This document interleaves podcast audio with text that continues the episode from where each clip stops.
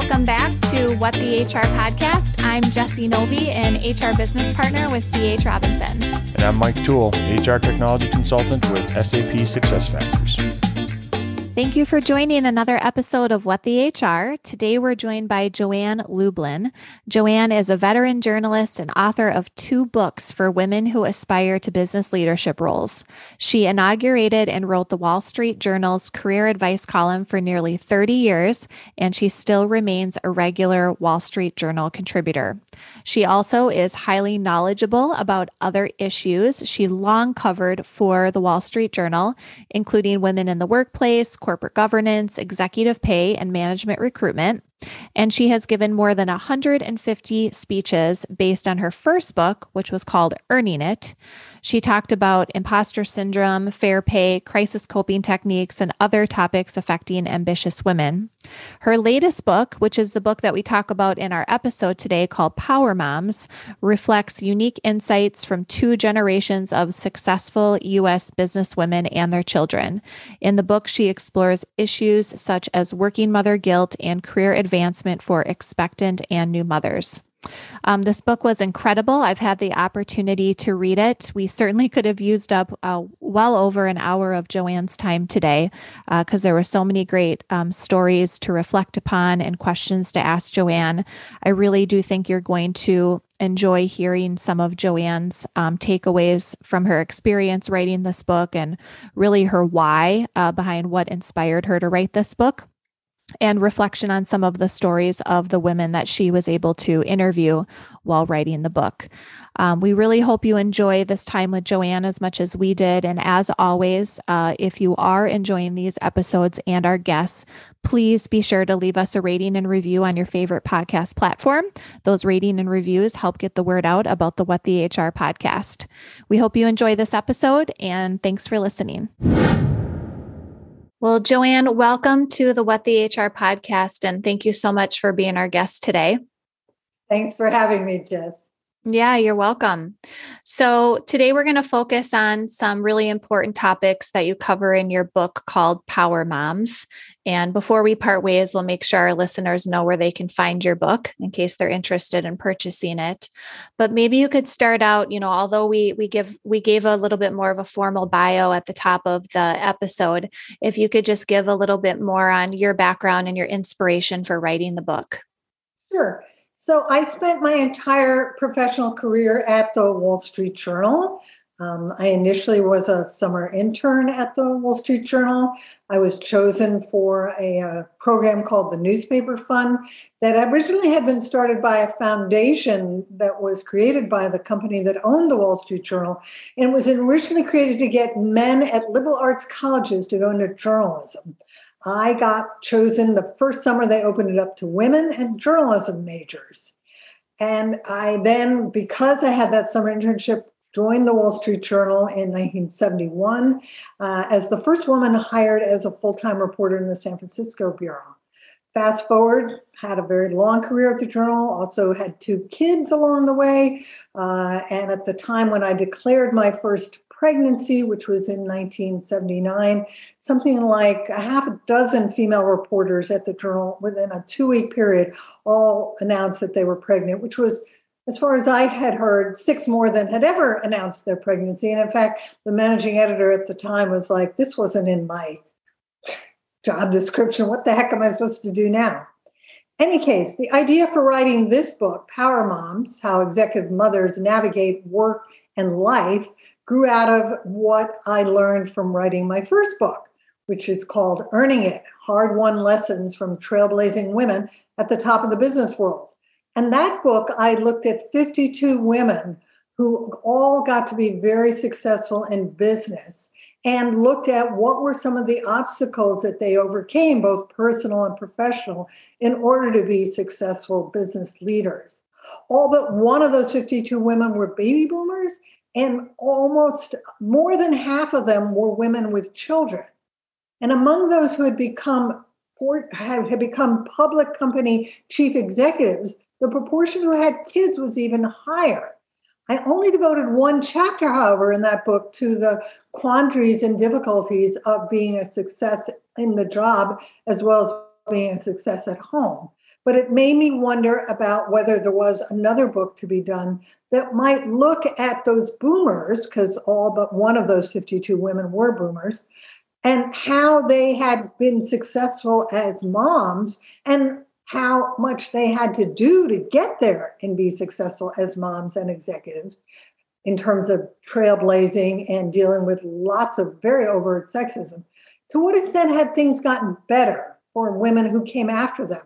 Women who were in at the time I did my reporting, which was in 2019, in anywhere from their early 30s to early 40s. You couldn't have, you had to have not had your 45th birthday yet to be counted in that younger group of executive moms. So two thirds of those were Gen Xers, roughly a third were millennials, 86 executive moms altogether. And then in addition to those 86 mothers, I interviewed 25 adult daughters of the boomers what was it like go, growing up with someone who had a high powered executive career and was also mom? And so those women, for the most part, were in their 20s. And I end up then having a snapshot of what has changed and what has not changed at really about two and a half generations of women. On top of those 111 women, I also tell my own story in this book because my publisher, who was the same for both books, HarperCollins, said, when you do Power Moms, I want you to start every chapter with a personal story about your journey as a working mom. And I was like, okay, but I never got to be an executive. I was never higher than a first line supervisor. What if I don't have a relevant story? And she was like, okay, then you're going to have to tell your readers why. So I did find relevant stories for every opening of every chapter.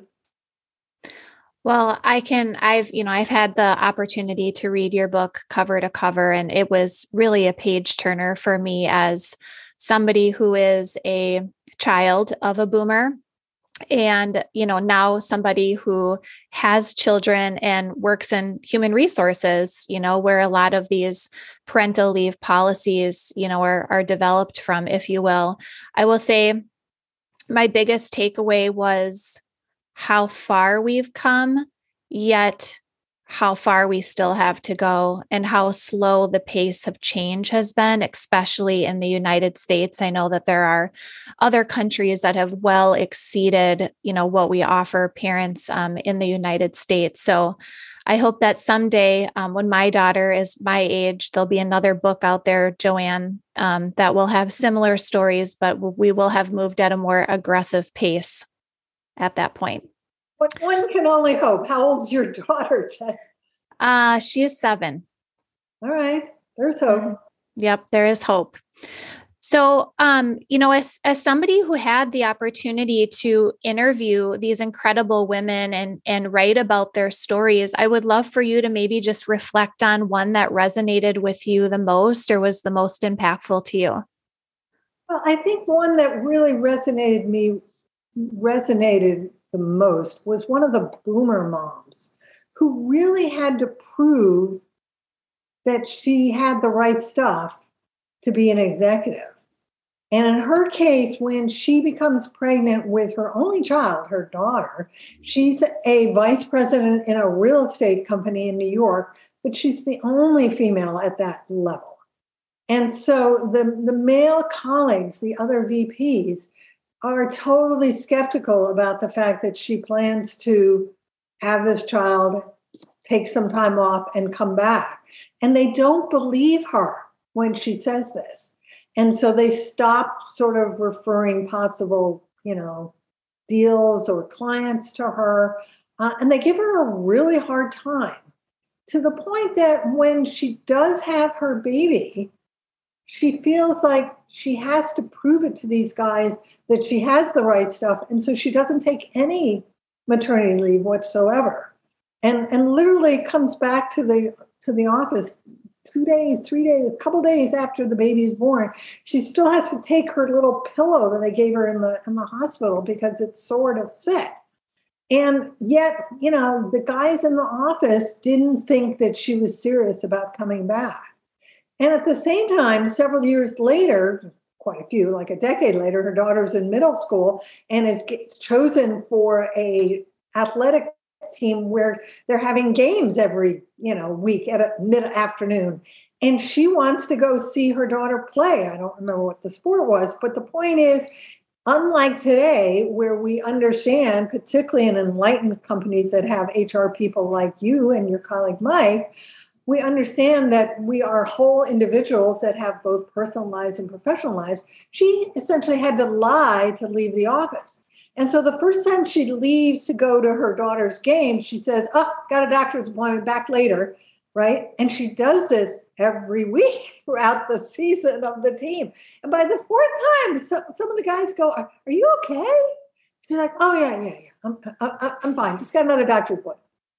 Did you find that um, these women had a hard time reflecting on those times in their life where, you know, I, I think I, the reason I asked the question is I, I think as a, a parent, there are times where you do what you need to do to get by, and sometimes you don't sit in how that's impacting you personally, how it might be impacting your family, those around you. And then hindsight, when you have some time to reflect on what you did to sort of survive, if you will, during that time frame, it gives you an entirely different perspective. Did you find that as you were um, kind of almost having a therapy session a bit with these women? It did often feel like a therapy session. And in fact, I'm often asked what was most surprising thing about reporting this book. And what was the most surprising thing was that so many women, and I'm not talking about a lot, it's still less than a dozen, but you know, nine or 10 of these women either choked up or teared up or actually started crying in sharing some of their stories. And it, it often had to do with looking back on, you know, woulda, shoulda, coulda, or talking about a serious illness that they had to deal with of their own, of a close family member, of a child, uh, of, a, of a parent dying at a very young age. But I think what one of the things that was really eye opening for me in interviewing the daughters, the young adult daughters, is how they saw what their moms were doing through a very different lens when they were children and growing up than maybe mom did. And one story that did not make it into the book is very, very, very interesting. So, this mom who is a boomer has to go out of town because she's doing an offsite with her team. And that means she will not be home on her daughter's 12th birthday. Okay. And the daughter's on the East Coast and mom's in, I think, Colorado. And before she starts her offsite team meeting, she insists that, you know, she does a conference call to her daughter and makes her team sing happy birthday to the daughter. Right. And then I asked the daughter, Do you remember where mom was on your 12th birthday? And she said, Well, yeah, she was here. We had the party as we always do on Saturday right? Because every working mom celebrates kids' birthdays on the weekend. And mom always made a really special cake, whatever theme I wanted, and she did. And we had a blast. It's like, that's really interesting. Your mom says she was actually out of town on the day of your real birthday, which was like Wednesday. Um, and she's still feeling this is like, you know, 17 years later or 15, I guess about 15 years later, because she was 12 and the girl, the young woman was like 27. And she's still feeling guilt over this. She says, really, I don't, I don't remember her being out of town. Every uh, mother, um, I hope, listens to this episode because I, I'm sure we've every everyone listening will have a scenario like that, like that, that they're still holding on to today. But we um, need to communicate, okay? And the moral yeah. of the story is, and this is also a lesson I learned from reporting this book because I too have a daughter and I thought I knew everything about what she had experienced growing up with me as a pretty ambitious and career driven mom. And interviewing her multiple times for this book, I learned a lot of things that I didn't know. Um, but shame on me for have not asking her sooner. Mm-hmm. Joanne, well, did you see? Oh, I'm sorry, Jess. Um, did, did, you see? So, as you interviewed the children, did you see the, the, the daughters? Did you find any similar characteristics across them? You know, yeah. because they had similar experiences with with their moms being executives. Um, I think there were two common themes. One was that when they were, you know, growing up and early adolescence, um, they often resented their mom because she was traveling a lot, she was working very hard. Um, they didn't feel like they could ever possibly fill her shoes. They were way, way too big for them. Um, in some cases, they resented. In one case, the girl developed sort of, you know, an anxiety disorder over this because of her mom constantly, not just the traveling, but that the, the, the daughter wasn't comfortable with the nanny, et cetera, et cetera. Uh, but what was interesting is then when for many cases when these young uh, women go off to college, suddenly they need mom in ways they didn't need her before. And particularly when they're trying to get summer internships or they're coming out of school and now they're going on their first job interviews, they suddenly rediscover that they have this secret weapon and it's called mom, the executive because she not only knows how to network, she knows how to apply for jobs, she knows how to interview for jobs. She also then can help them, uh, you know, make introductions. She can also help guide them when they are struggling to be successful in that first job. And there's this great scene in the book where the, the daughter is now a supervisor for the first time and has to essentially fire somebody on her team and she's walking down the street when she gets an email saying that she has to do it that day and she calls her mom up who's the ceo of a business unit a big company and essentially has her take brought out of the meeting to say what do i do? And her mom you know steps out of the meeting to talk to the 20 something daughter to walk her through because she's got to essentially fire this person in the next hour. And you know and the mom was like totally cool with it and and some of these daughters were so touched and so you know how grateful to their moms that they would brag about this to their peers. And so pretty soon you know their moms would be getting emails from the daughter saying hey my bff would like to know if you could review her linkedin profile or this letter she's doing of, of thank you for a job interview whatever. Eh, and, and this is pro this may be naive on my part, but when I think about how much we've progressed, and just mentioned we haven't gotten far enough on these things, but I am curious what you've seen as maybe potential new challenges for for working moms in the times that we're in that are maybe different uh, just because of different circumstances like working from home. Well i think there are upsides and downsides to the two years that we have spent living with COVID 19. And one of them, of course, is the horrible tragedy that has befallen so many families in our country because of this illness. The upside is we had an unintended national experiment in whether it was possible to actually work from home successfully. Obviously, there were lots of people who were doing this before, but it was a minuscule percentage of the white collar workforce. And of course, during the pandemic, there were many blue collar workers who had no choice about working from home. But those of us who were lucky enough to work for companies where this was an option, we proved that it worked. And so, as companies have started in fits and starts, as we know, to reopen offices and to give people the option of either a hybrid arrangement or even continuing to work from home full time for the indefinite future, which frankly is a great advantage from a child care and family responsibility point of view.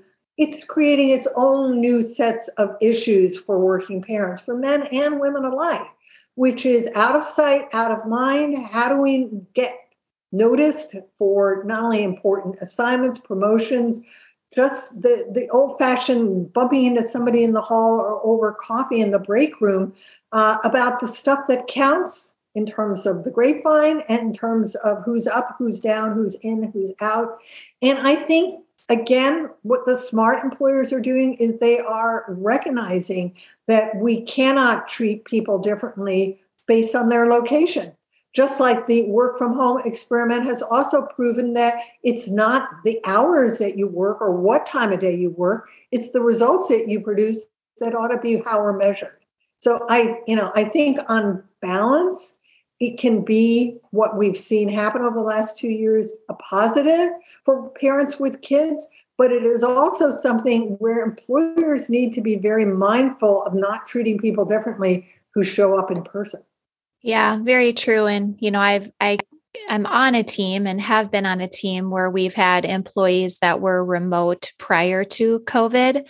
And I've asked those team members, I've said, you know, now that we've all been remote, how has that impacted you in meetings and, you know, participating in brainstorming events and and and whatnot? And they've said it's been incredible. You know, if, if anybody um, that's listening has you know been sick or you know been working from home you know one day and had to dial in for a team meeting where 98% of the people are in the office and you know you and one other person are at home you can barely keep up with the conversation. You never know when to jump in. It's hard to hear people. There's you know nonverbals that are occurring um, in the meeting that you can't pick up on because you're remote. So for those individuals, I think this has been a huge plus.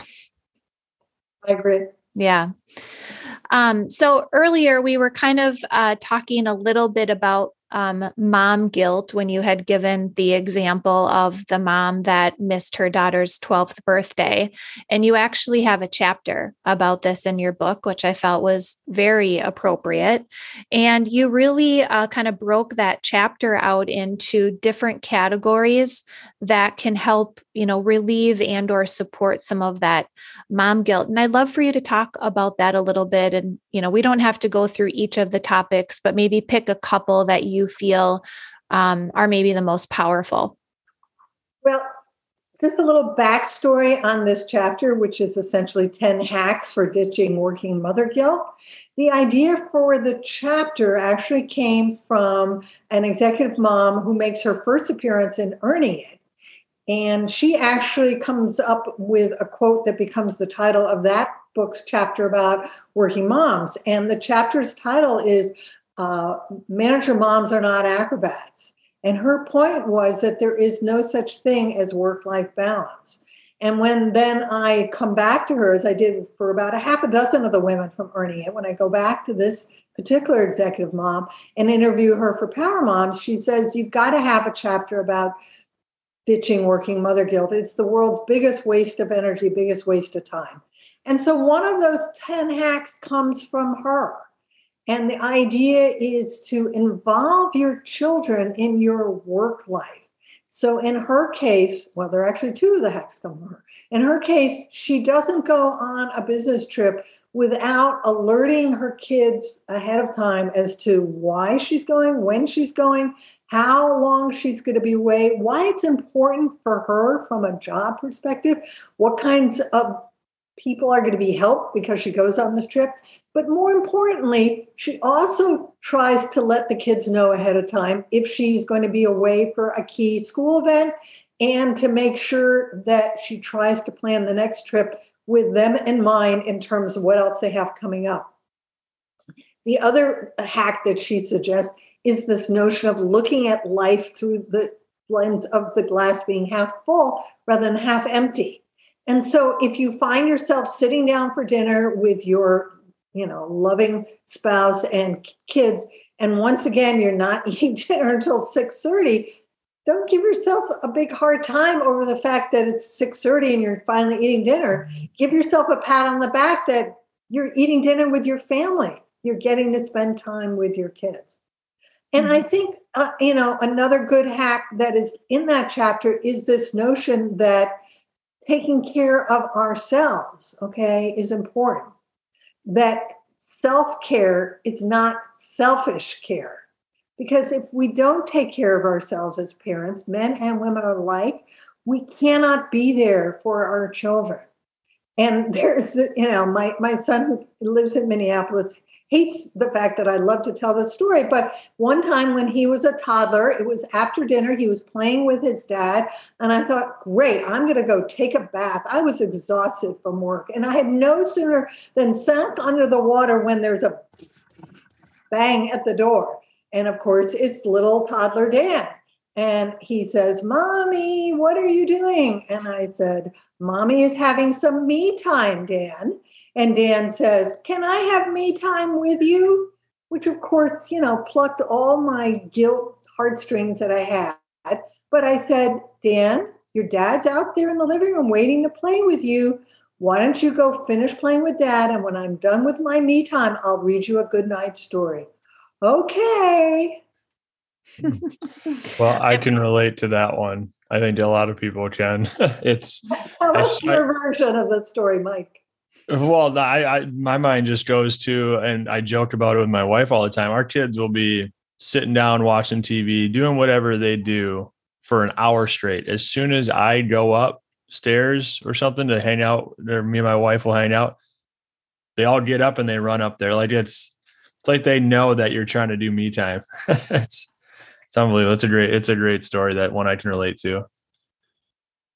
Yeah, I'm glad. I was looking at my list of the things that you had covered in that chapter, and I had that one highlighted. So I'm glad that you talked on that one because I think for, like you said, for men and women alike, it's just a hard one. We, you know, we work all day and then we come home and there's food that needs to be put on the table. There's kids that need to be taken to activities, their homework that needs to be helped with. And all of those seems, all of the, all of those things seem to take priority over a bath or reading a book or maybe phoning a friend to catch up, you know, all of those things that fill up our own cups. So the other thing is that me time doesn't have to take up a lot of time. You mm-hmm. know, set your alarm 10 minutes sooner and watch the sunrise and meditate while the sun is rising. And that's that's 10 minutes of me time that you didn't have otherwise. Mm-hmm. I wanted to piggyback off of you kind of talked about these are some of the hacks to get over um, some of that guilt, but just in like generally speaking, I mean, the book is how executive mothers navigate work and life. So, are there other tips and tricks that you learn through these interviews that you can share with our listeners for you know folks that maybe are listening and they're like, you know, I I want to continue and I want to be that person in terms of my career um, and just some tips and tricks on how to manage all of that stuff with a family. Well, I think the biggest trick is to not insist in your own mind that you can do everything single handedly. Mm-hmm. It takes a village. We are all imperfect human beings. There is no crime. And in fact, it is good to be looking and asking for help when you need it. And then you return it when you can. I cite this really interesting example, and she wasn't even someone I interviewed for the book. This was something I heard from my internist who talked about the fact that she would often rely on stay at home moms in her neighborhood when her kids were little to fill in in a pinch when she had a childcare crisis. But then what she also did was she took a week's vacation every year and essentially returned the favor, paid it hmm. back, uh, offered to take care of the stay at home mom's kids either before, after, or during school if they were not school age. And so, this idea that we're not in this alone, that there are resources that we can reach out to, and there's plenty of resources in terms of support groups for parents of all kinds of persuasions online. And, and then we in turn need to pay it forward. And lots of times I've asked, you know, why did these women for either of these books agree to talk to you at great length and on the record to expose themselves not just for their achievements, but for their shortcomings? And it's because these women believe that other women help them and men help them. Many men help them to get to be where they got to be in their careers and in their families. And so they feel the moral obligation to pay it forward. I was actually going to ask that question as well around maybe describing their relationship, you know, if if they were married, like the type of support that they had within the household because it is more common today for both people to work not maybe wasn't the same you know in, in 20 years ago or, or whenever it was. Again, I'm, I'm a little naive to the subject, but um, just understanding maybe how that spouse supported them when they said, Hey, I, you know, I'm, I'm really digging into my career here and that may take away from family time. Well, I thought one of the best examples of that in Power Moms was one of the younger generation executives who she was going again 110% on her career. She was a high level corporate attorney. Her husband was also an executive. They had little kids. And she didn't feel like he was pulling his weight, even though they were at least philosophically committed to being co-parents. And so she called him on it, you know, and she just said, you need to step up the game here. And he's like, I get it. You know, I see you're under a lot of stress. It makes me very unhappy to see you be so stressed out.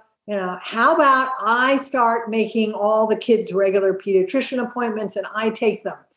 Because this was kind of what some people call the, the third shift.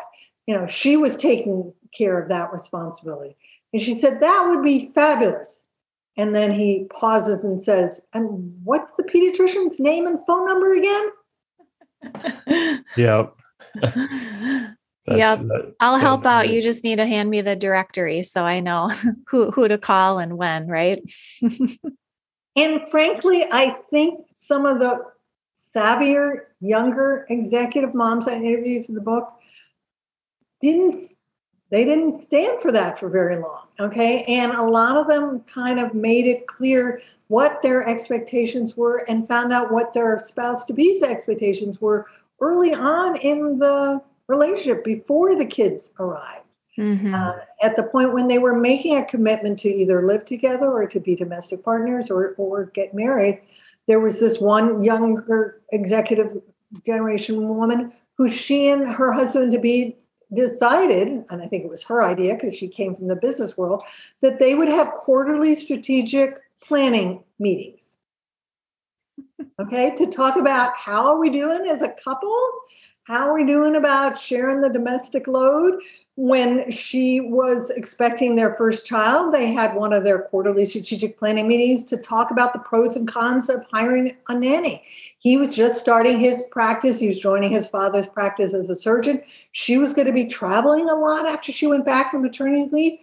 They decided that they did need to have a nanny, but they worked stuff out and they didn't let it fester and grow and build resentment. And, and, and frankly, at the end of the day, it is important to constantly revisit not only what your priorities are as a couple, but your priorities as a family. And frankly, in turn, employers should be doing the same. You know, a lot of companies say, okay, you know, we do an mm-hmm. employee survey and we know exactly what everybody needs, whether they have kids or not. Guess what? Kids get bigger you know, or people have more children, or people's children go off to high school or college. And you have to constantly, it seems to me, as both a, member of a two career couple, but also if you're wearing the hat of being in HR, you have to be constantly taking the temperature of what it is people need. And are you meeting those needs? Yeah. Well, I loved your uh, or their quarterly example. It just goes to show that things in our personal life can be applicable at work, and things in our mm-hmm. work life we can make applicable at home too. So that was a good example. I think maybe that's a really good segue into the chapter of your book, Joann, that um, is titled Making Work Workable for Parents. So maybe we talk a little bit about that chapter and then we kind of close things out with where people can find your your book and where people can connect with you if they want to talk more on this topic or learn more about your work. Um, I really liked the specific examples that you gave in this chapter, and you actually called out some very specific organizations that have demonstrated some progress they've made in these areas. So maybe um, if you would want to um, reference one or two of them that that you enjoyed the most. Well, I'll, I'll give a, a large company example and a startup example. So the large company example would be American Express. And what was really impressive about American Express was not only the fact that they made their parental leave policy much more generous, six months of paid leave, irrespective of gender, but they put in a concierge service that was available before, during, and after parental leaves on an open ended basis 24 7 to deal with all and any issues that these new parents might be struggling with. But separate from that, the company also recognized that when you're suddenly having a fair number of men and women going out on parental leave, this is going to create some staffing issues for bosses, uh, particularly, you know, it could also cause resentment among either those whose children are grown or who don't ever plan to have kids. And so American Express also then created pots of money so that first line supervisors could hire temporary staff to fill in some of those gaps. And I experienced that practice myself because when I showed up at American Express to interview the female executive that became an example of the younger power mom, the guy in PR who I had been dealing with wasn't there. And there was a PR agency woman saying, Oh, yeah, he went off on his parental leave last week. His wife just had their first child. He won't be back for six months. I, I'm, I'm filling in for him. Mm-hmm. But what was important about American Express, and you'll hear about in the next example, is that they the people at the top, and particularly the men, walk the talk. Okay, and so they would have breakfasts and other kinds of sessions where senior executives who had taken parental leave, who were guys, would talk to men who were about to do this or were thinking about having kids about why their careers had not suffered for it and why it was important for them not only as a parent to become a parent but that this would make them probably a better boss. And the good example on the startup side was rent the runway where i interviewed the ceo and co-founder jen hyman who again not only liberalized her family friendly benefits to cover not just the salaried employees but all hourly employees as well but she also made sure that the people who were her direct reports took advantage of some of these policies. And so when her male chief technology officer was about to go off on his parental leave, she told him he needed to, number one, take the full amount that was guaranteed under the company's policy, and he needed to broadcast it, not just to his team, but to everyone in the company, which he did. And what Jen Hyman reported to me is that before he did this, relatively few other men in the company would take their full entitled parental leave. And after he did this, every guy, when he became a new dad, took their full parental leave. Yeah, I loved that story in the book. What a powerful one when we share our stories with other people and we don't mm-hmm. um you know, keep decisions that we're making or total rewards policies or opportunities that a company provides you know keep it close to the to the vest if you will um, it just opens it up for people to not carry shame or guilt around wanting to you know fully take advantage of the rewards that companies you know in this case like american express provided or i guess it was a rent the runway provided to their employees so thank you for sharing those with us Joann, before we wrap, can you talk about your favorite chapter in, in the book and, and why why it's your favorite? I think my favorite chapter is one that I am rarely asked about on podcasts. Uh, and it's a chapter called Power Over Pain.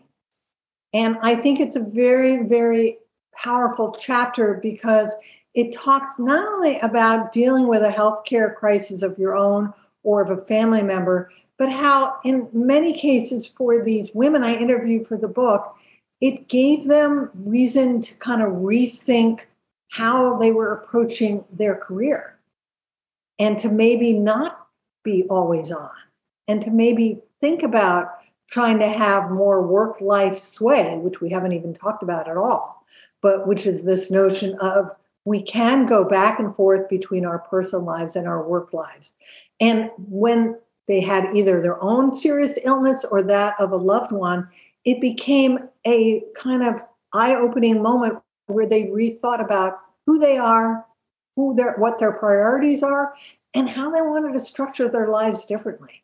That's yeah. yeah, that's super powerful. And I can see how I mean we I think people have even small moments within the work week or the work day that um, kind of reframe things. So I, I appreciate you sharing that. I'm glad that we were able to give you the platform to share that since not other podcasts allow it. So well, there was this one woman whose father died right before he was ready to retire. He never got to experience retirement.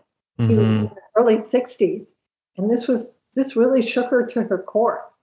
Yeah, mm-hmm. it's one of my fears for sure. So as as we wrap, Joann, can you tell everybody where they can find the book, maybe how they can connect with you, whether it's through social media or, or other through websites? Well, I do have my own website, which is very easy, joannlublin.com. And if you go to my website at the very top, there are six links to six different online retailers, either any one of which or all six would be happy to take your order. And if you do decide to buy a hardback version, you can email me at joannlublin at gmail.com and I would be happy to send you by snail mail a personalized autographed book plate to put inside your copy.